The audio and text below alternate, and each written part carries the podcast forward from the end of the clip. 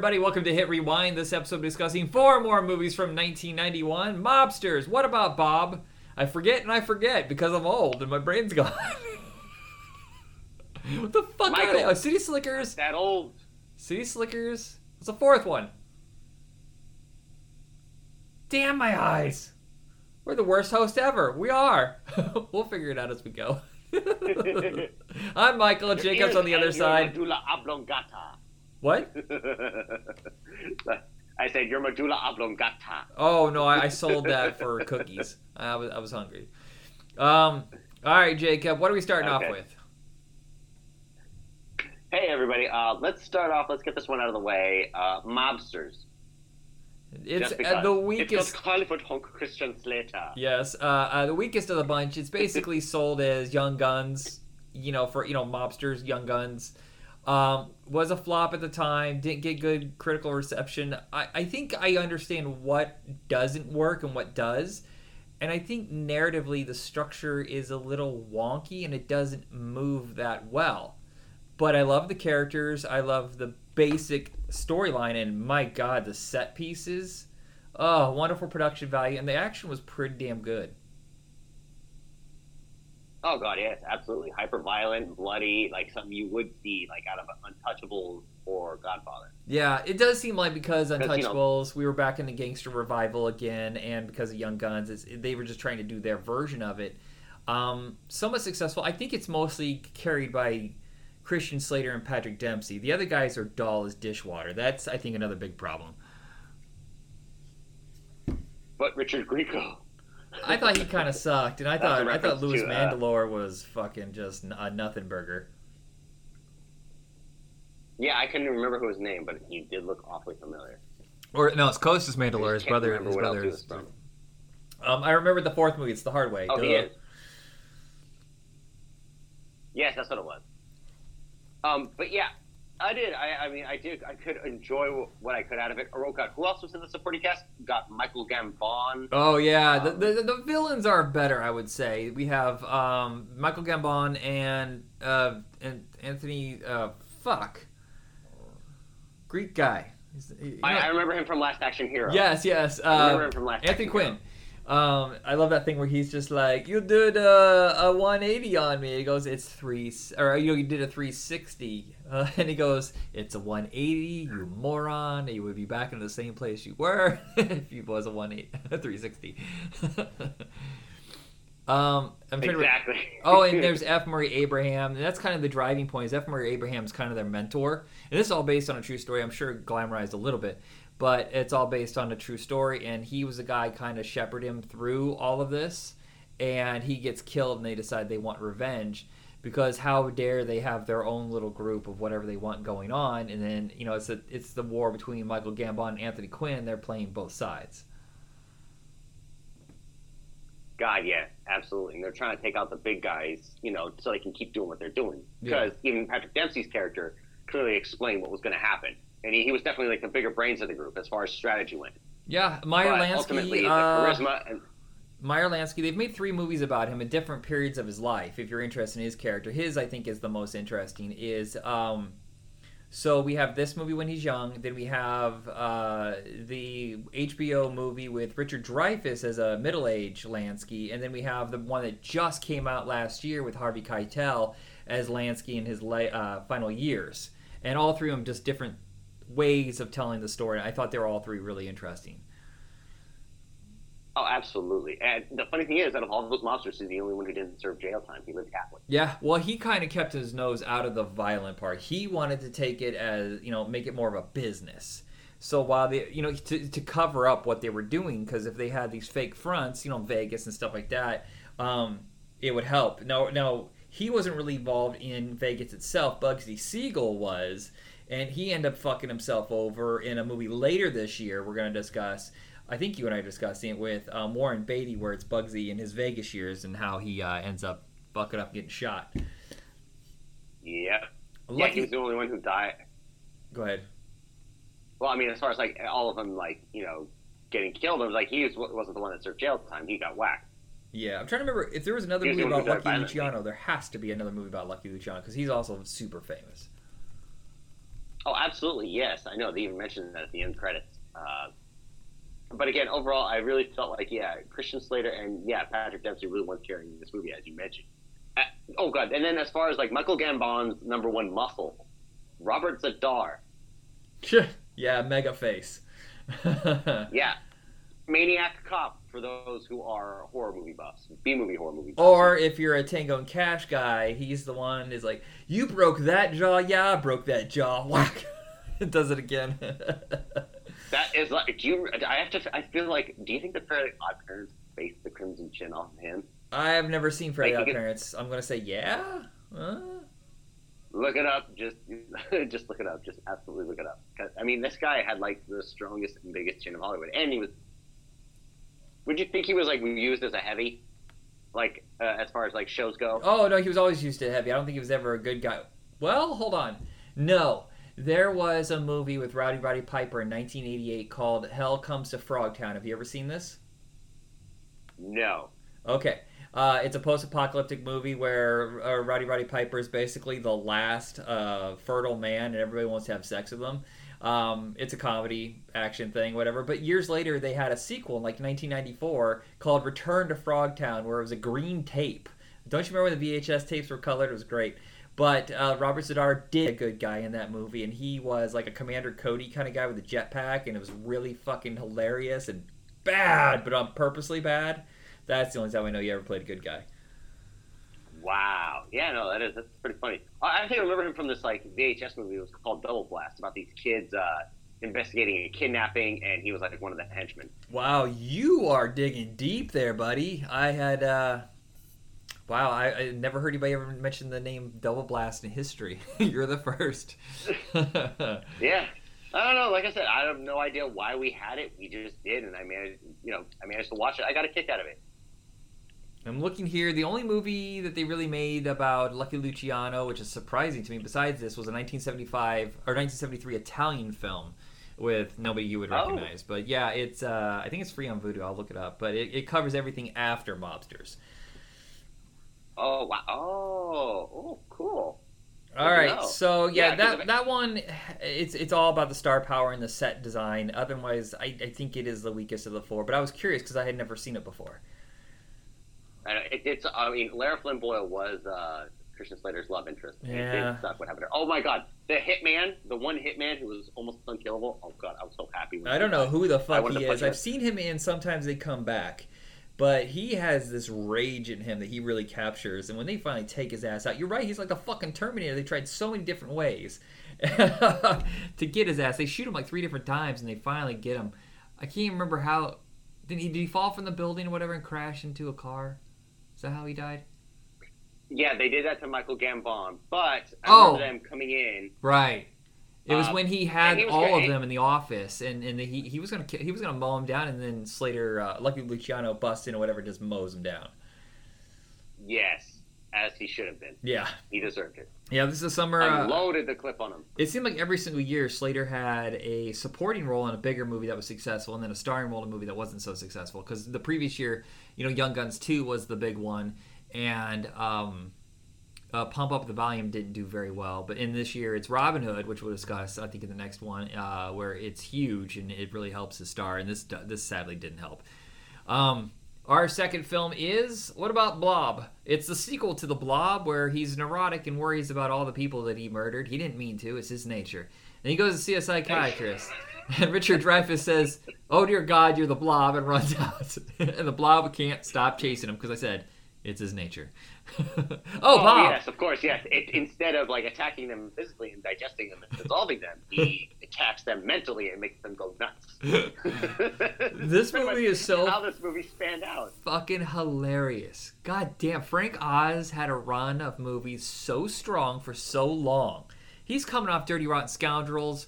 Uh, he's about to go into House Sitter. He had done uh, Muppets Take Manhattan and um, uh, Dark Crystal, I think he did, and then uh, he also did uh, Little Shop of Horrors. That's a hell of a streak. Oh god, yes, absolutely.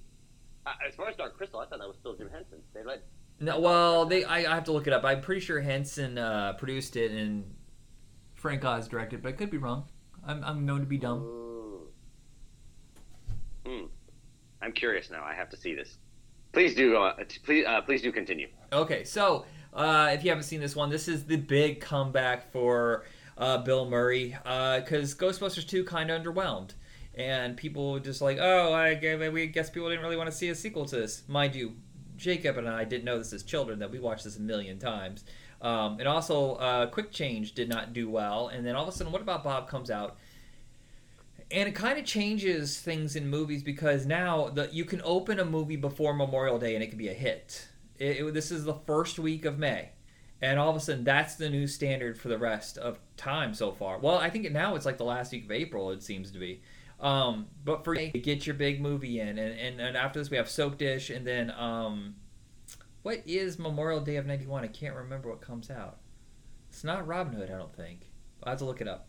But um, yeah, what about Bob? And also, uh, you know, Richard Dreyfuss and him are on fire together. This pairing is phenomenal. Watching how one starts off insane, one's completely normal, you know, has his shit together, and flipping it so well. oh, love it. Oh yes, but not without his problems. Richard Dreyfuss was kind of like obsessed with uh, success and how like you know he's a very big, well-known psychiatrist, and he has a book coming out, and he's coming out on Good Morning America. And Bob Bill Murray is trying everything to get as much help as he can from this doctor, even to, like to prank calling the uh, the hotline at his office to find out where he lives, and literally driving Richard Dreyfuss nuts. Yeah, playing different characters, you know, uh, setting up situations where he has to get the information. You know, the sympathy of all the people that are, he's calling. I, it's a really fun movie, and he just gets to wing it in such a way that plays to his strength, where sometimes it didn't. And you know, I think people forget that fucking Richard Dreyfuss is hilarious. Oh gosh, yes. It's like how could I have forgotten? Especially for um, oh my god, why am I blanking? He won an Academy Award for it. Uh, we're talking Mr. Holland's Opus. No, no, he won. Well, did he win for Opus? But he won for Close Encounters, right? No, it wasn't that. Goodbye Girl. He won the Academy Award for Goodbye Girl. I didn't know that. Oh yeah, no, there was even it was in a Saturday Night Live opening. Even uh, jokingly, John Belushi was giving him shit. Oh, okay. because he won over Richard Burton and Hamlet. hey, I'm wrong, everybody. Uh, it wasn't the first week. It was May 17th is when What About Bob opened. I don't know why I thought it was so much earlier. Then when the hell did Soap Dish open? Because Backdraft is the big one. Big one next week, and then it's uh, Thelma and Louise, then Soap Dish, and then City Slickers. Wow, what a what a time for movies. Then a week later, it's Robin Hood, Prince of Thieves, The Rocketeer, Naked Gun Two and a Half. Mm, delicious. oh yeah, absolutely. Oh, and uh, as far as the directing credit for Frank Oz, yeah, he co-directed it. With uh, Jim Henson. Okay. Uh, Dark Crystal. I think I was too but, old yeah, for Dark okay. Crystal. I didn't get that one, by the way. I didn't get it. Oh god, yeah. I, like I said, it's fantasy. I mean, not much to tell, but ha- having to rewatch it again, I'll have to. I'm pretty sure I'll still enjoy it. Yeah. But um, yeah. What about Bob? Again, I just love Bill Bill Murray's performance and how he kind of like really bonds with the family, especially considering like you could tell that Richard Dreyfuss' character is like kind of this absentee. Like he's there, but he's not. Like for instance, uh, the diving scene with his son. Like he right. will follow through with it, and if he doesn't want to do it, he just gives up too quickly. And then Bob comes around, and everybody's just loving Bob. They're all just like kind of very supportive of him, and it's driving Richard Jell- Richard Dreyfuss jealous, especially like during the interview. He has he almost has like this little freak out himself. Uh, and it, to the point where he like tries to drop him off at an asylum, and then all the doctors are having a laugh at Bill Murray. He can't get rid of him, what he tried. Yeah, it's it's the frustration levels, and I get where he's coming from, especially in the beginning, because Bob keeps breaking the the barrier between you know uh, uh, patient and doctor, you know, whatever, uh, privacy, confidentiality. Yeah, it's just like fucking stop. It, just, it keeps finding ways to stick around, stick around. I would probably lose it too, but then there's a point where it's like, dude, you might as well just let this go. Seriously. I love how he keeps referring referencing the uh, baby steps book that Richard Dreyfuss gave him. They're almost like every situation. Yeah, well, for years we would do this: baby steps, baby steps.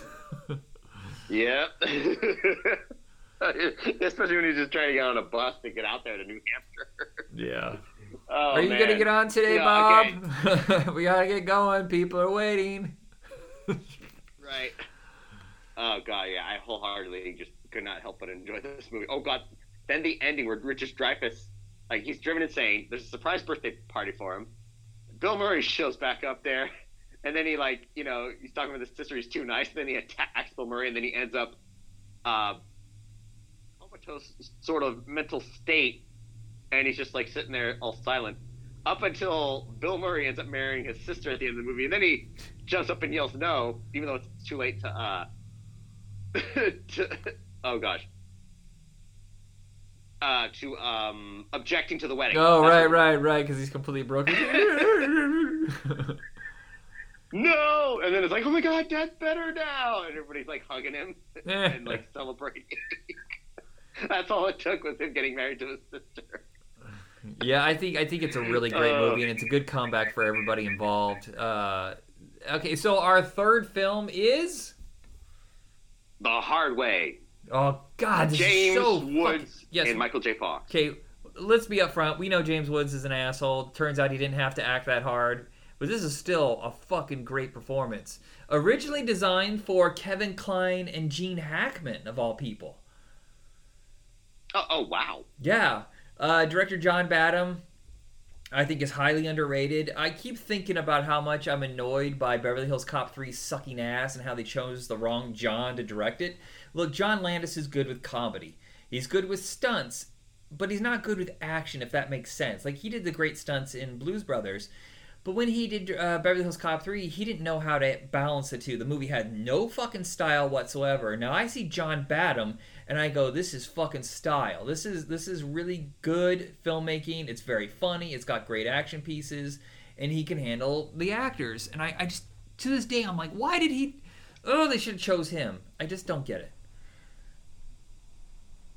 Yeah, I'm not sure either. I wasn't familiar with John Badham up until now. Yeah, well, he did. He did. Uh, you know, he, other movies he's done yet, or or you're just saying as of this moment you don't know who he is. As of this moment, you have Okay. to you have to you have to affirm me. Uh, his big breakout was Saturday Night Fever. That was a massive hit. Oh shit. And then he did uh, War Games, Blue Thunder, Oh. um, Stakeout, uh, Oh. Bird on a Wire, then this. And it's just it, the box office just kept dwindling for his movies, no matter how hard he tried. I think it was a mistake to make a sequel to Stakeout, especially since the one that he made looked nothing and felt nothing like the first movie. It was very strange. Same writer, same cast, same director. Don't get it. Um, he did Drop Zone with uh, Wesley Snipes. Um, Nick of Time with Johnny Depp, which is a phenomenal movie. And then it just kind of, I think he did a couple smaller movies, and then he just did TV for the rest of his career. I think he's still alive and he's still doing Yeah. TV. Yeah, no, I'll have to look him up. Damn, he did have some impressive movies. He did. He was a very stylish director, and uh, I, I really think he's underappreciated. But uh, this is uh, this was supposed to be a big hit. I don't know what happened. I, maybe it was the wrong time of year. They released this like uh, at spring break '91. Uh, Michael J. Fox desperately needed something to break away. He needed another hit. He had done dramas between the Back to the Futures, and they didn't really take off. And so it was time for him to get another hit and this everything on paper this makes it look like it should be a hit it had a decent budget has great characters great action he gets to fucking do stuff that he's never done before and it's just a shame that it only made what it cost and it just you know it was even number that's the craziest thing. 1991 spring was one of the worst ever. And this movie was number one for two weeks and it still only made 25 million dollars. God damn. right? It was a very everything i this is when i was getting entertainment weekly and i was reading the box office constantly and i was like this is number one at six million dollars? And then next week it was like four and a half it's still number one? It whatever reason it just didn't take off. I think a lot of it has to do with uh, james woods michael j fox is a star but james woods while he does bounce off him well is not a name that gets you into theaters No, definitely not. It's like uh, it felt like they were relying too much on Michael J. Fox. And I will agree with you. Both of them have turned the performances up to eleven, and I love the little gags, especially the villain, Steve Lang. yeah Yeah. Oh God! Near the end of the movie, when it's like they feel like they've, they've caught the villain, and then all of a sudden it's like they crash, and he's like, "By the way, I hate your movie." Like Yeah, his boss. his stars his villain's interesting because he wants to be a star. he's not just a crazy psycho. He wants to be famous. He wants to be known for it, and he has these moments of insecurity, but also like vanity.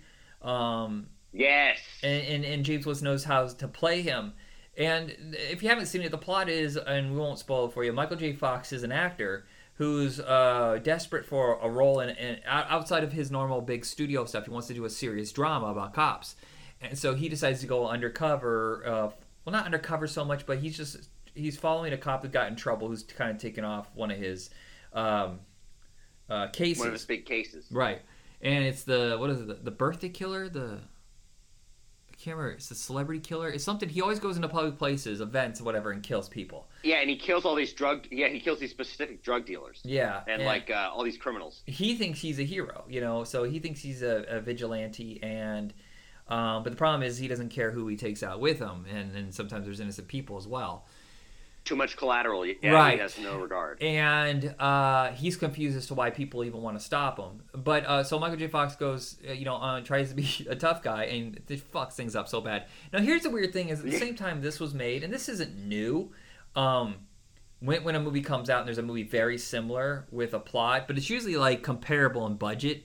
Uh, at the same time this was being made, they were making one called Into the Sun with Anthony Michael Hall and Michael Paré, where Anthony Michael Hall is doing a movie where he's a pilot and he just goes on a, a thing with Michael Paré and, and learns how to be a pilot, and they get caught up in this whole mission. Um, also, a very entertaining movie, which comes out next year.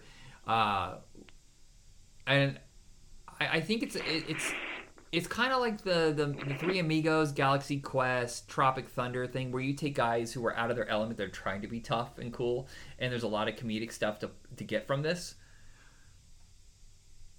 Yes, exactly. That's kind of like what I.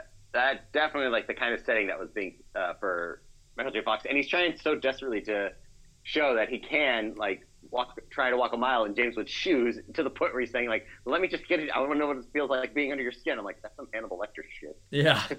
Yeah, and it's like, oh, he's he just said it. copying how he eats his hot dog, how he smokes his cigarette. It's just driving him insane. So I understand exactly where James Woods is coming from in this. yeah, but again, uh, Michael J. Fox does end up like becoming. He ends up uh, getting back at him too by helping him catch the main killer, especially when he realized that James Woods uh, tricked him into going back home because he didn't want to, you know, have him be liable for murdering someone Yeah. on a K on like a little K on a little bust.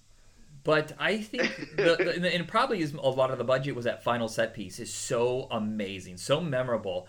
Uh, first of all, we need more action sequences in movie theaters. That was cool. But the fact that they use his movie coming out as this huge display, back when they used to, I don't think they do those anymore, but this huge display, and they use that as the final action piece. Now that was fucking amazing and so well shot.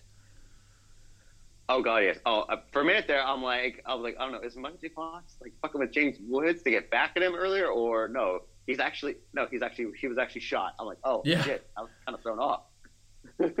Um, but yeah, yeah, it is like a, a, a well well underappreciated movie. Yeah, it's not like I, I wanted it to be a franchise, like it needed another sequel because they basically told the whole story. But it would have been interesting if it was successful enough to like say hypothetically like do a Beverly Hills Cop kind of thing instead of him going to New York, the James Woods goes to Los Angeles to help him, like something happens to him and he needs to, or he just goes on vacation or something like that where you flip it. But yeah, I think it's a sorely underappreciated film, and uh, so that's it for that one. What is our next film? Is it, this is our last film? Okay. Yes, it is. The, our last one is like com- pure comedic gold. Uh, City Slickers with Billy Crystal, Daniel Stern, and Bruno Kirby. Uh, Oh my god! I yeah. think it was. I think this is the first time I fully watched the first one. I've only seen bits and pieces as a kid, but I was more familiar with the second one. Now that's so weird because I was gonna bring this that up. Do I- you? I don't remember the second one at all. I just remember it didn't do well, and they didn't really focus on the characters, which makes the first movie so good. It was more about the plot. Oh yes, exactly. When you sacrifice character for plot, like that can really screw up the movie. Uh, I mean, look at Batman vs Superman. Well, a lot comedic movies tend not to work well as sequels because the original setup is hard to repeat again. Um, and Billy Crystal should know, should have known this when he did analyze that because it just didn't work the second time. Same way it didn't work with City Slickers, but I think what works best about this movie is yes, they have the big adventure, and there's a lot of great stuff in this. It is a western. It is a comedic western, um, but it's also about midlife crisis and and, exactly, and, and yeah. friendship and, and the, the the bond that you have since childhood that you'll go to protect each other. Oh yes, I know, and there's very each unique uh, viewpoint. Oh god, Daniel Stern like being around his wife, pretending to sleep. I'm like, good god, I would have left her a long time. Is she around? You can stop pretending to be asleep now. I know, seriously. Fifteen more minutes. Smiley, like the little kid. Like Jesus, man, infant, you infantilize your husband and walk all over him.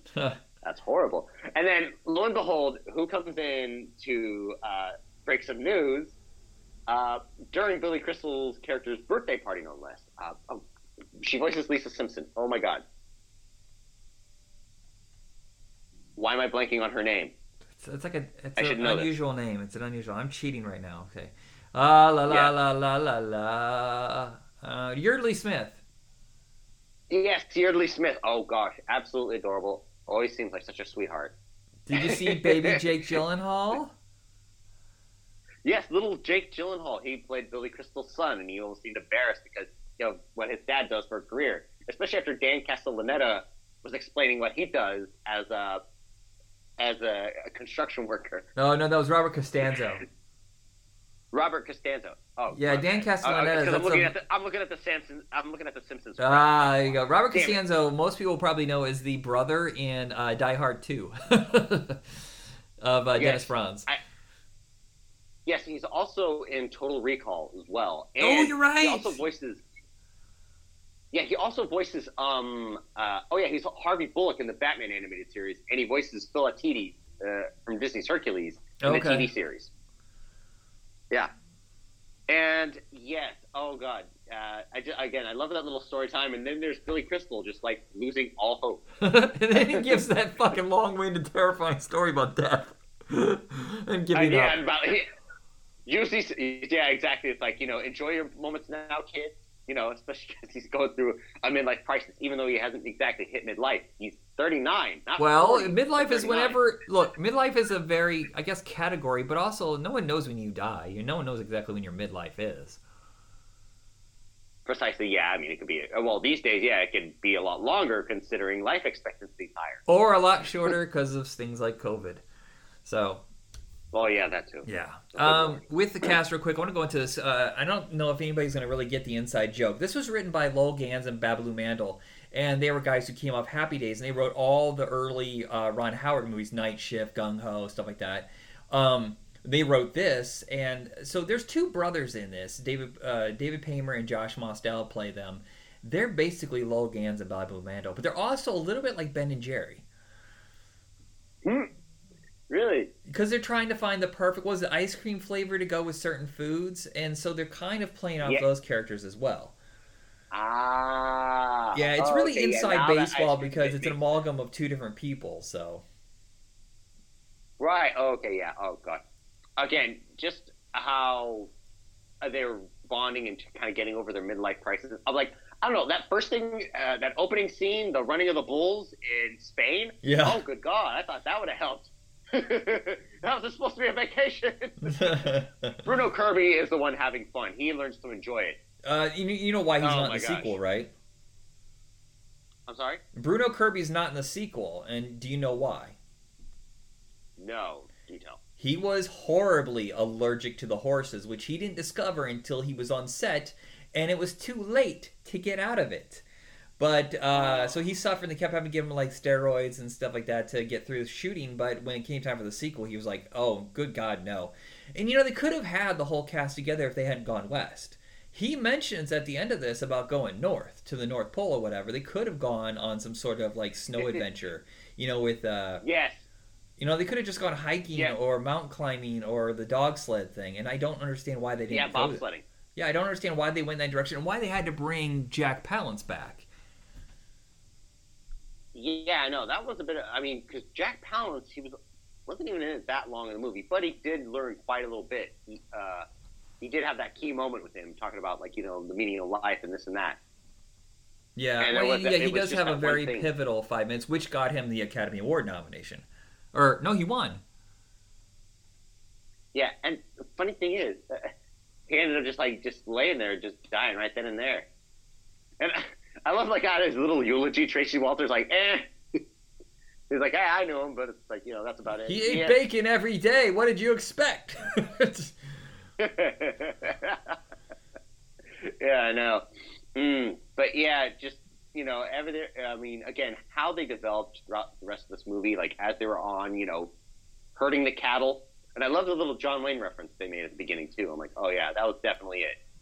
Yeah, it's it Um, plays to his strengths so well because Billy Crystal hasn't hit his constant comedic period yet. You remember how there's a period where there's a chunk like you know where he did Father's Day and My Giant and Analyze This, where it just became just comedies for a while. He's coming off Yes. of doing some drama, so he had done Running Scared, uh, Memories of Me, When Harry Met Sally. I think this is the first. I want to say this is the first post Harry Met Sally movie and uh, he would do Mr. Saturday Night after this, and then he just seemed like he got a little nervous and stopped doing mixtures of comedy and drama. Um, but I, he has the fast jokes, he has a lot of empathy, and it's a big adventure movie for all of them. And I think even Daniel Stern, even though he this would kind of become a cliche for him, is the the hyper uh, aggravated screaming guy. Oh Um, yes. it also plays very well to his strengths. Oh, absolutely. I know. I really liked his uh, development the best, especially like when it came to that, you know, going against the two ranch hands who were not only bothering Helen Slater, but um, fucking around with everybody else when they got drunk after Curly died. You know. Yeah. Oh no, It's wait, so no, weird not after seeing- Curly died, but after Tracy Walters' uh, little drinking binge. Oh, yeah. And then the wagon fell off the cliff. Poor horses. I See- know. I felt sorry for the horses. Yeah, I fe- and, and also with this movie, it's really hard now for me to eat cow. I mean, we we say- we say the word beef. Wait, hold on a second. Is that the only we say chicken, chicken, turkey, turkey, pork? No, we don't say pig. We say pork. Isn't it weird? Certain animals we we don't refer to their meat as what they are. Right. That's weird. Like fish, you know, we uh, we oh, what are you eating? Uh, uh, fish, salmon, whatever. Because there's so many different varieties of fish.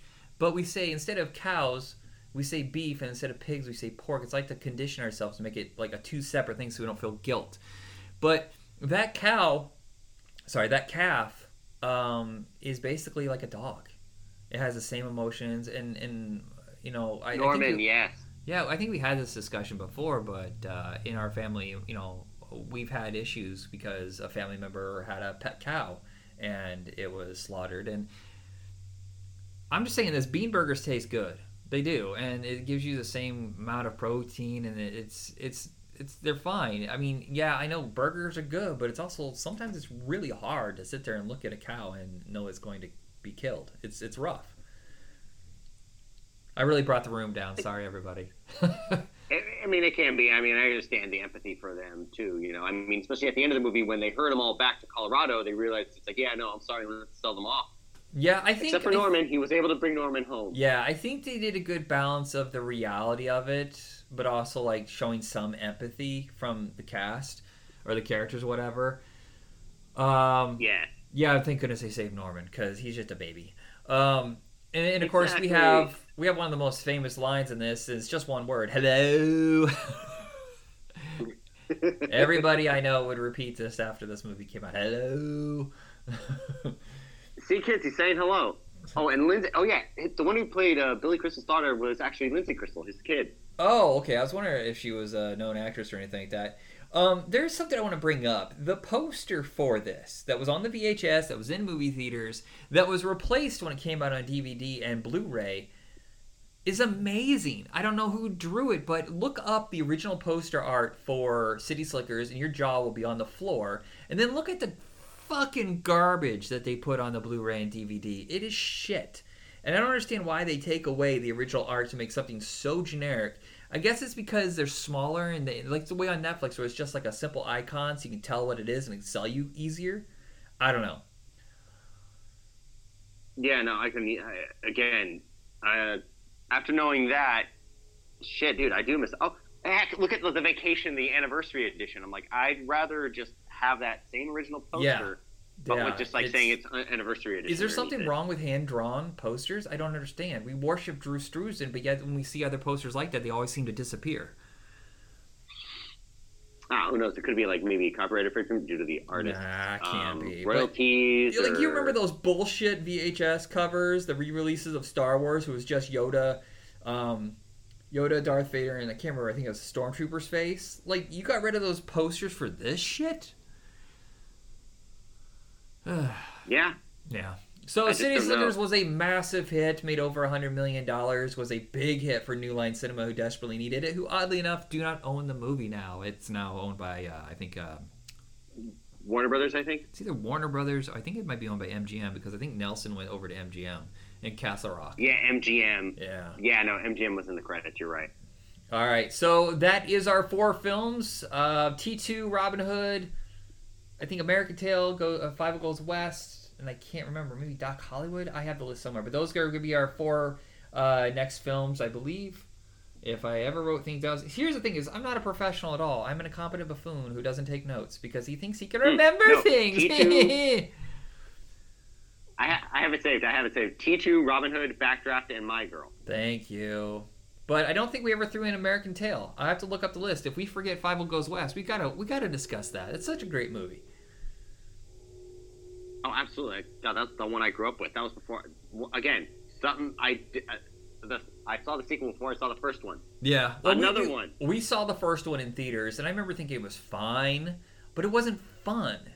And it is a different team that does it, of course. I think those guys later went on to be big D, uh, Disney guys, but um, I, I just prefer the second movie. It's so much fun. Plus, who can deny a high adventure? You know, when, when it was like kind of. Uh, I know I know the metaphor for the first movie isn't taken over to the second one as well. But okay, we're going off on a tangent here, but we'll add that to the list for the next episode. So uh, thank you, everybody. This is Michael saying goodbye, and Jacob, send us out. Namaste, good luck, my friends. Be excellent to each other. And party on, dudes.